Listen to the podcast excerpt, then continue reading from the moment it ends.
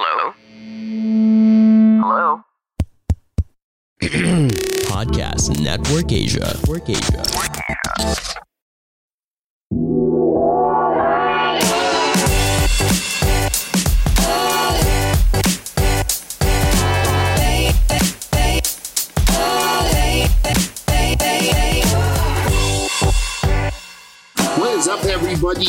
Welcome to your second episode of the Class Clown Podcast.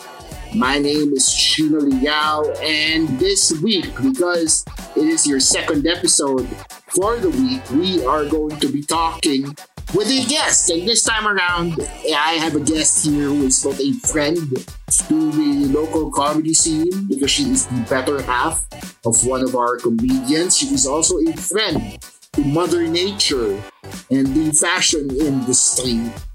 Today we have Miss Rio Estuar of Rio Tasso. Now, you may have seen Rio's work on social media.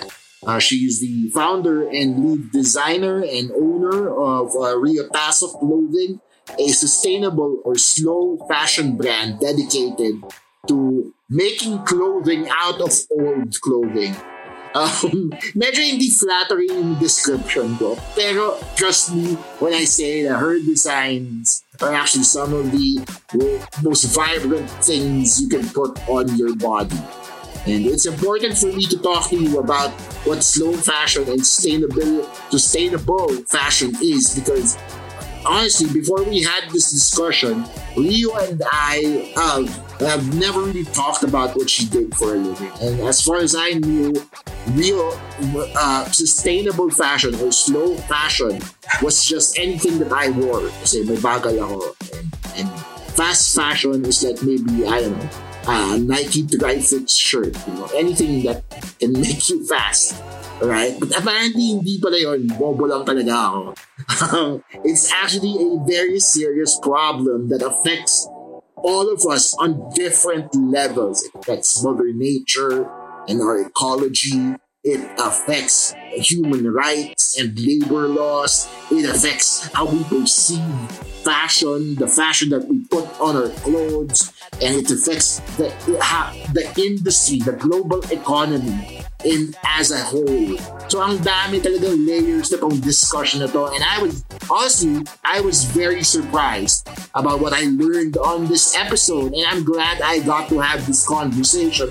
And I get to share this conversation with all of you. So please, guys, listen to it.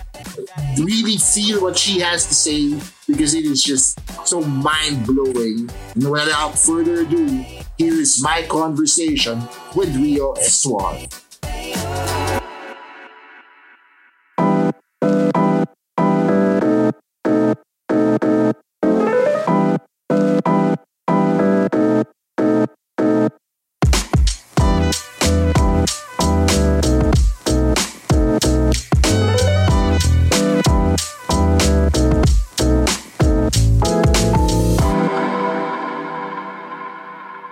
Today on the podcast, we have a friend of the local comedy scene, as well as a friend to the local fashion industry, making waves all over the world. Let's welcome Rio Estuar from Rio Tasso on the Class Clown podcast. Hello, Rio. Hi, hi, Chino. Okay, so basically, kaya kita na-invite because I was always curious with the type of fashion that you you do. Kasi ang concept ko uh, ng fashion, being an incredibly fashionable person myself, is is yung mga nasa magazine, or yung mga name brands, diba? Or yung mga nakita natin sa mga billboards and stuff. But you, you kind of do something a little different, eh, diba? Parang hindi siya yung traditional or conventional concept natin of, fashion. So ikaw, I want to start with you first as the designer and person behind this movement. How did you start getting into fashion, into designing clothes? I guess kasi nung high school, I used to go to thrift stores, yung ukay-ukay, and I would just buy clothes that, because they're really well made in the thrift stores. And most of the time, yung sinasabi na when you buy from ukay or thrift stores, they're already used or worn out. Most of the time, they're not. They're actually excess production. So you have like really good quality clothes. And what I would do is I would buy a bunch, tapos I would paint on them. So I would like paint and whatnot on the clothes until some of my classmates were like, hey, I have an old jacket. Can you paint on it? So the next start yung like love for fashion and creating. And then I decided to get into fashion for college to learn the technical side. So that's where it all started and then eventually evolved into Rio Taso, which is what I do today kasi I'm Rio and I work with Retaso, which is Tagalog term for scrap fabric. So Rio Taso. Okay. May creativity din siya involved eh. It's also a form of expression Yeah. uh, of your part. But yung sa expression mo is very unique eh. Kasi di ba parang hindi ka nag-decide na gumawa ng clothes from scratch. Gumawa ka ng clothes from other clothes. Di ba? Tama ba? Yes. It's interesting kasi hindi siya yun yung naisip ng tao with, with, when it comes to the, the fashion that we know of today. So was this like a hard concept to explain to people na parang, oh, gagawa ako ng damit galing dun sa basahan nyo. Oh. Oo. Nung start, kasi the reason why I decided to use scraps, as in, and when I talk about scrap fabric, so may sample ako na napulot ko sa floor right now. Ganyan, no? Like this tiny piece, right? So, i-connect ko sila. Ganyang kaliit, Okay. right? Until I make a new fabric, which will possibly look like this. Okay. And then I create something like this bucket hat out of it. So what I do is parang I make new textile Right. from the fabric waste of the current fashion industry kasi sobrang daming waste. Right. So I think that's what pushed because like in college as a student alone learning pa lang you know like even the clothes I made in college hindi naman sila yung maayos yung gawa because I was still learning.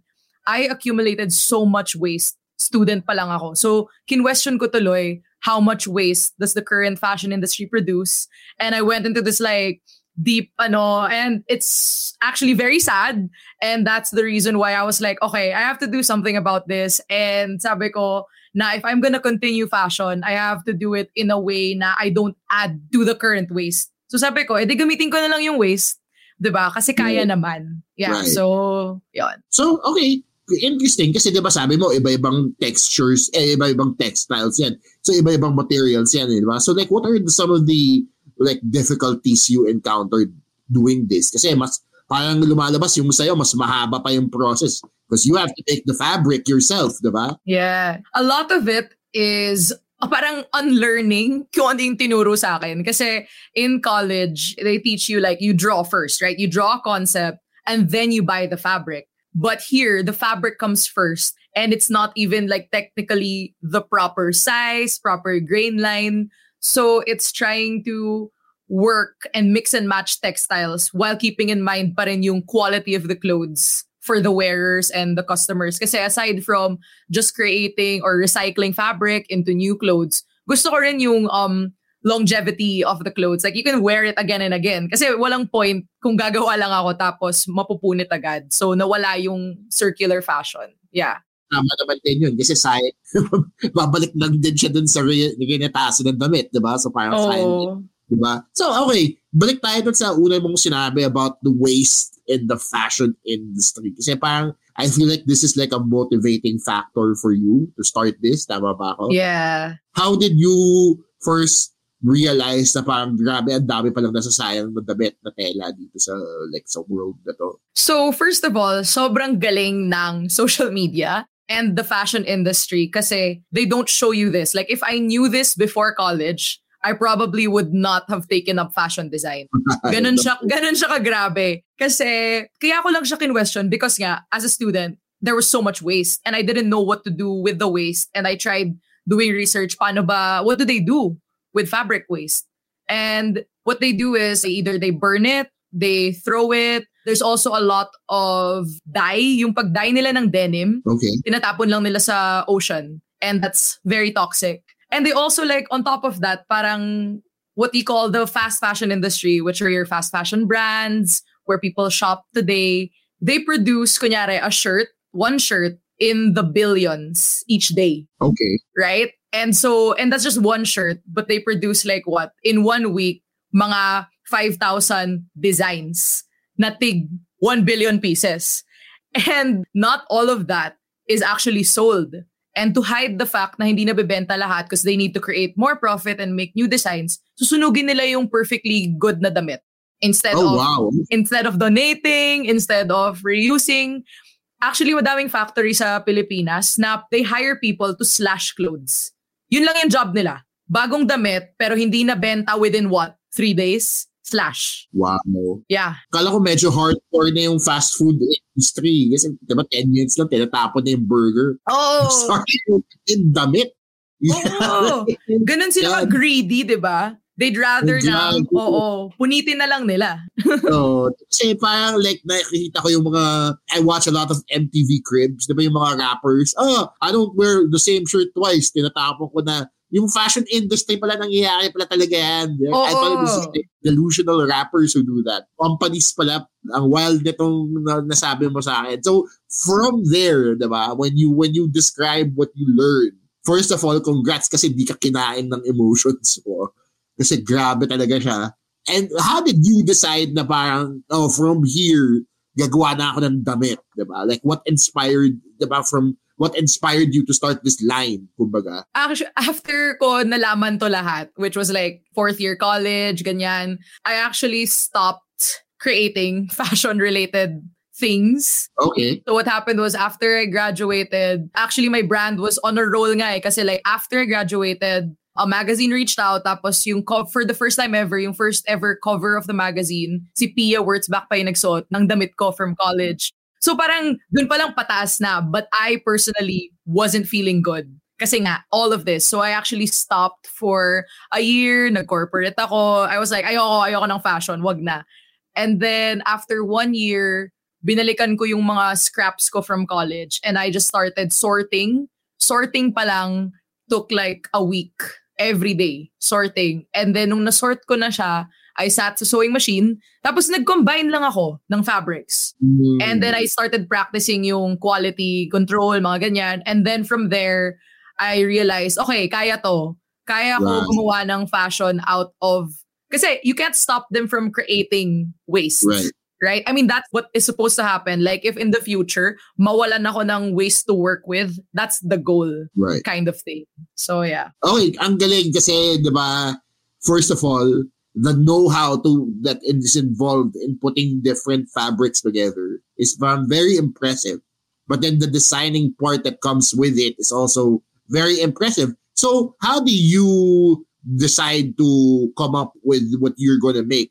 Di ba sabi mo na una yung fabric and then you go Mm. from there. How does that work out for you? Design process mo naman. Uh, design process right now. So, sa college, what they teach you is, yun na nga, sketch, buy fabric, cut, sew. Tapos, dito baliktad eh. Right. Darating siya, one, ganito nga kaliit, right? And then what I do is like, I sort, I sort them by color and by kind.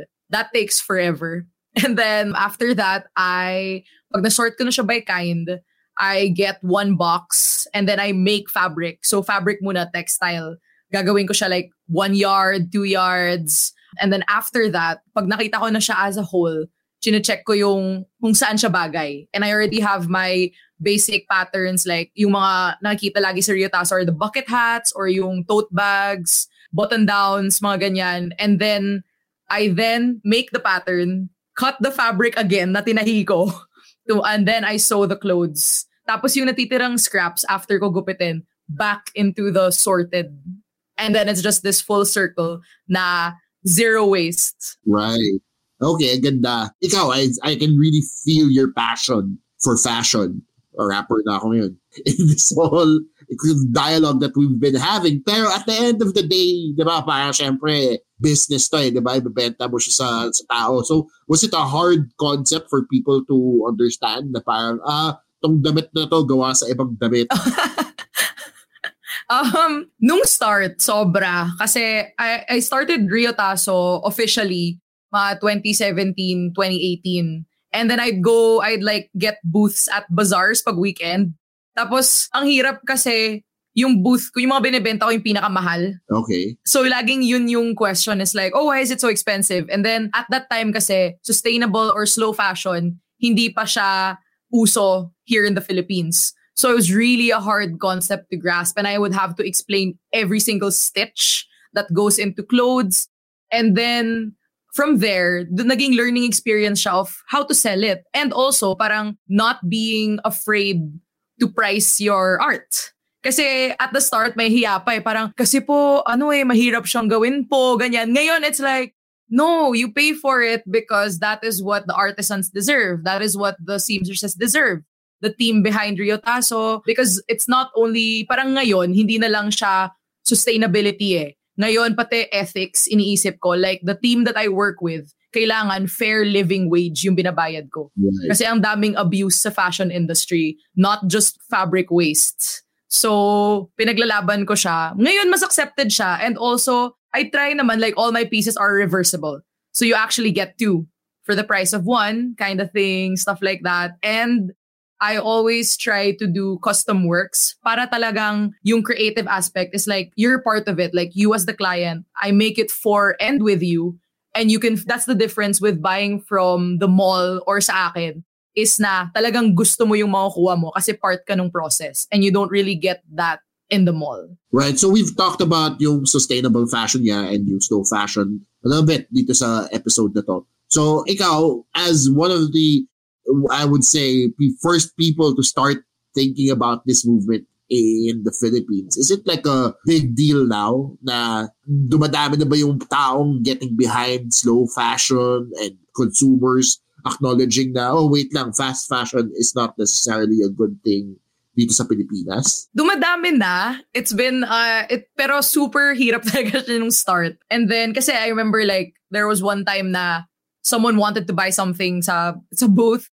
Tapos, nagagalit siya kasi sabi niya, bakit daw yung fast fashion na panood niya sa YouTube, two minutes lang naman daw, nakagawa na ng polo. So why am I Okay. selling? And I was like, parang first of all, edited yon Second of all, kung makikita mo lang yung production line, it Yeah. takes about, kasi parang if you want to see behind the seams, that's like a hashtag I use kasi I'm funny. Behind the seams, parang for a polo, if isipin mo lahat nung ano niya, kunyari the shirt, yung collar, there's one person in charge na collar lang tatahiin niya buong araw. Oh, wow. Okay. Tas pasa kay sleeves. Tas pasa kay ganyan. So it's one person assigned to one part of a shirt. Right. And what they do is parang they pin you guys against each other in the fast fashion industry wherein since it's a line, no one can stand up. Kasi pag may tumayo, sira yung chain of production. Mm. To the point na natatakot sila mag-CR.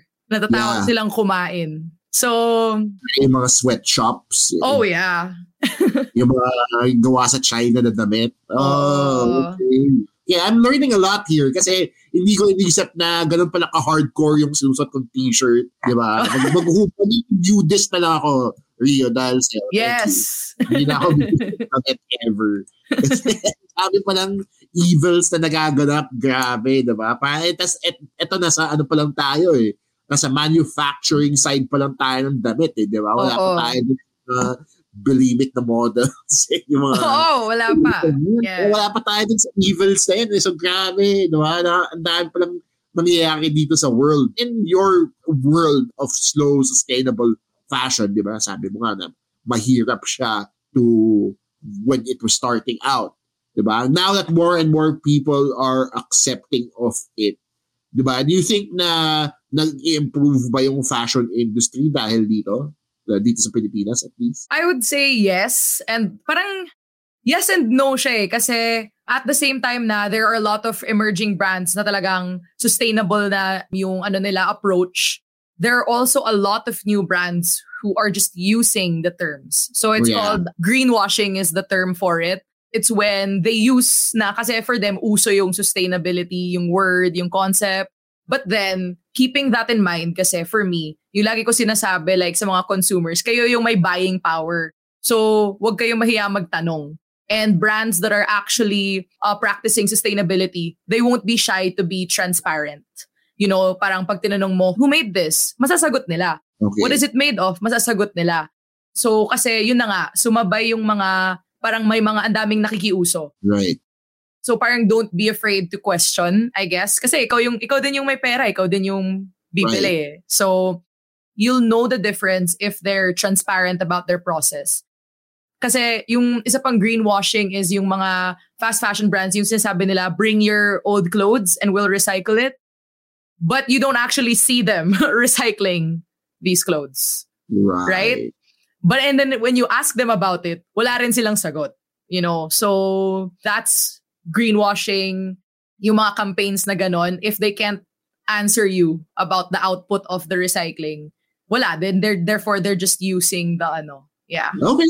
Okay, good. So, so nadaplisa mo na din yung next question ko, di ba? Like, as consumers, ano pa yung mga kailangan namin i-look out for when we want to be a little bit more conscious in, in picking out clothes? Di ba? Like, other than mention. I guess First of all, Other parang... you, of course. Yung, yung, yung, yung ibang, ibang pwedeng gawin as consumers. I think it's fun to... Kasi diba, I, I know we all have clothes na we love in our closet tapos kunyari may butas na or what. Yeah. Yung to not give up on it right away. It's very, Right. very easy to find skilled seamstresses and tailors in the Philippines. Ang dami nila. So the problem there din kasi is yung fast fashion industry has actually only been here for a short period of time. Before this, like our grandparents, di ba ang ginagawa nga nila is pag may occasion lang, tas tela. Yes. Diretso sila sa seamstress. yes. So, fast fashion hasn't been around for so long. Ang bilis lang nila at ang galing lang nila mag-market. right. What they did was they would steal from runways and produce it in the billions and sell it cheap. You know, and yun na nga, along costing lives and mga ganyan along the way, which you don't see. So parang for me, as a consumer, we have yung, if you have fast fashion in your closet, that's fine. I suggest, just keep wearing it. Alam mo yun, like rewear it, don't throw it. Pag nasira siya, it's very easy to repair clothes. You can learn it by yourself or you can go to skilled tailors because we have a lot in the Philippines. Madami sila. And the problem is, wala lang yung reach nila online. Kaya hindi natin sila nakikita. Pero ang dami nila. And yun. So, repair, rewear, and I guess like, don't be shy to wear your clothes again and again. That's another thing na tinuro ng fast fashion is yung wear it once. Like yung sinabi mo kanina. Right. Uh, Oh, yun. So don't be yung afraid. bawal, yung bawal ka makita in public na umuulit ng t-shirt kasi Oo. pagdating sa Rockwell type of deal, di ba? No, Yeah. Di ba? So, okay, gets, gets, gets. Thank you. Thank you for explaining this to to yung mga laymen of, of the world kasi hindi nila gets din yung impact ng sinusot nilang damit, di ba? Like, even hanggang sa brief may impact siya sa mundo eh. hindi, hindi ko din talaga na, na-perceive tong pinag-usapan natin. For you, as an active member of the sustainable fashion movement, where do you want to see this go dito sa Pilipinas, di ba? Is it like the total elimination of fast fashion? Maubusan ka na ng tela, like you said? diba? Ito yung gusto mong makita from it in the future. Dito kasi, ang hirap nung we're still trying to educate people on sustainable fashion and ang dami pa ring bashing without getting without actually getting to know what it's all about, 'di ba? So we're still there. For me, it's more of well, syempre, goals talaga is like fast fashion disappears. And we go back to not needing clothes as much because why the only reason why we're allowing the fashion industry to produce this much is because we consume that much. So if parang as a collective, we actually stop shopping fast fashion and only buying when we need to buy clothes, Hmm. that, that is better. Kasi either mapipilitan yung fast fashion to slow down, which is an option if they wanted to, to slow down, to actually pay their workers properly, and then we can support them again. But syempre, yun na nga, right now, we're giving them our money and the power to keep producing kasi kinakain naman natin eh. So, I guess right now, in the Philippines specifically, we still, parang yung kailangan pa rin natin is yung education on, I think right now is yung negative impacts, yung harsh na mga katotohanan ng fast Mm. fashion industry. Kasi without people knowing that here, we feel like we're not affected. Recently, yesterday, meron ako nakita sa Facebook, sa news, na yung mga mananahe of a really, I don't know if we can name brands.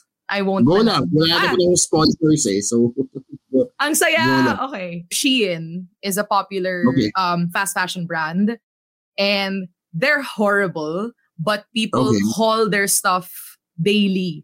And Okay. one, yung first question ko is do you need that much clothes, 'di ba? Parang so it starts there. eh. Parang sinasabi kasi nila I'd rather buy here kasi mas mura.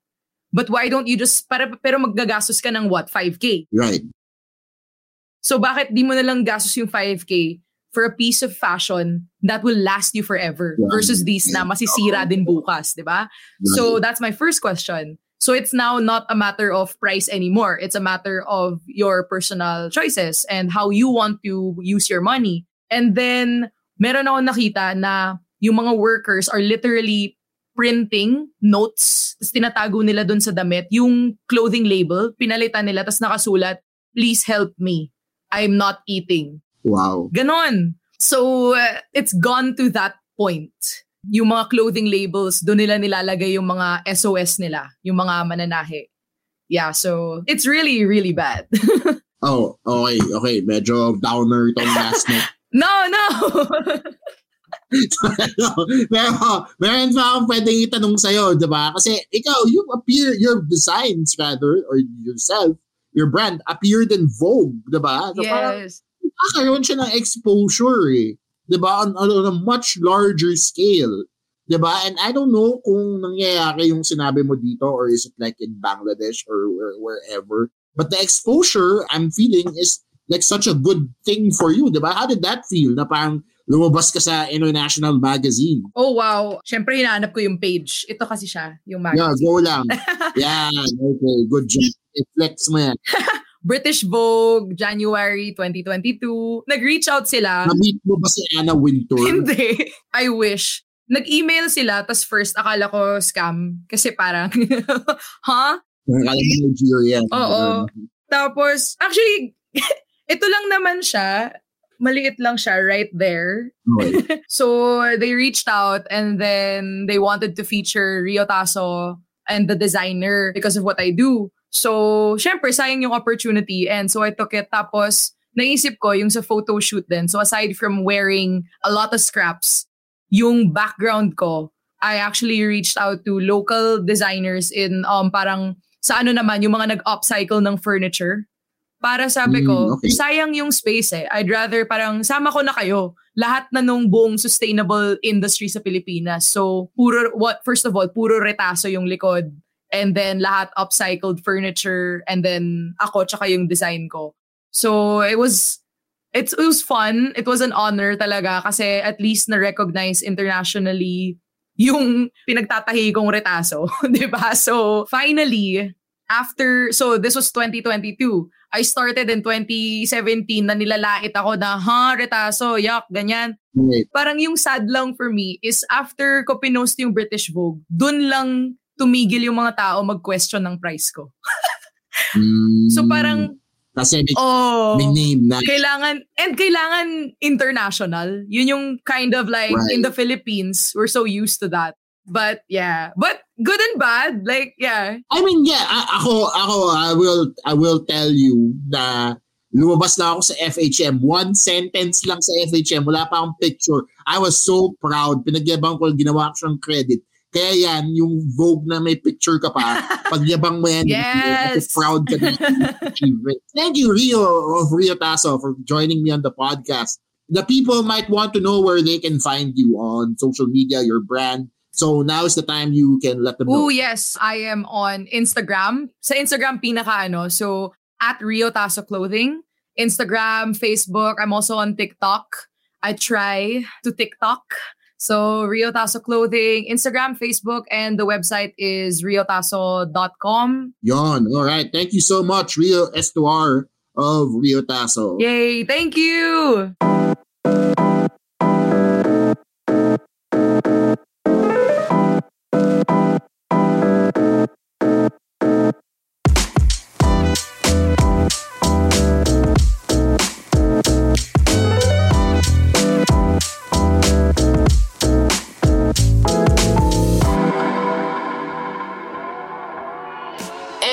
Does it for this week's episode of the Class Clown podcast. Again, I would like to thank my guest, Rio Estuar of Rio Taso. Please follow her on social media and listen to her, what she has to say, buy her clothes. I am currently wearing a face mask that I brought that I bought from her while I'm recording. Uh, I am also uh, in, in thinking about getting one of those bucket hats. So uh, I don't know if I look good in a bucket hat. I might look like a fat sailor or uh, mukhang totoy basically with a bucket hat. I don't know. I'm, I'm, I'm, still pondering on the bucket hat. She has a lot more to offer. She has great clothes for loungewear. Um, she also has a lot to say about the sustainable fashion industry. So sana pakinggan niyo siya. Find her on at Riotaso on Instagram and you can find all her details on there.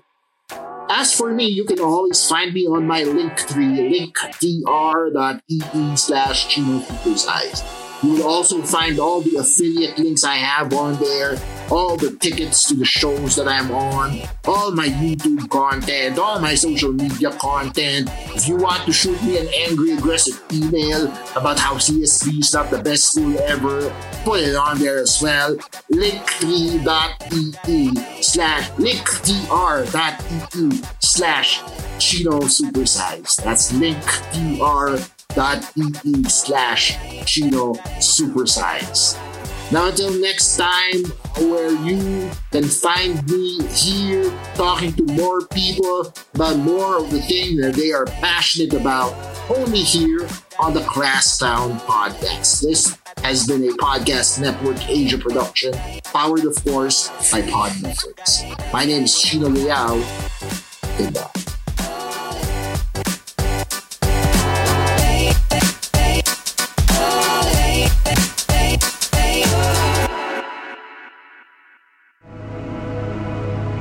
The views and opinions expressed by the podcast creators, hosts, and guests do not necessarily reflect the official policy and position of Podcast Network Asia, the hosts of the program, or other programs of the network.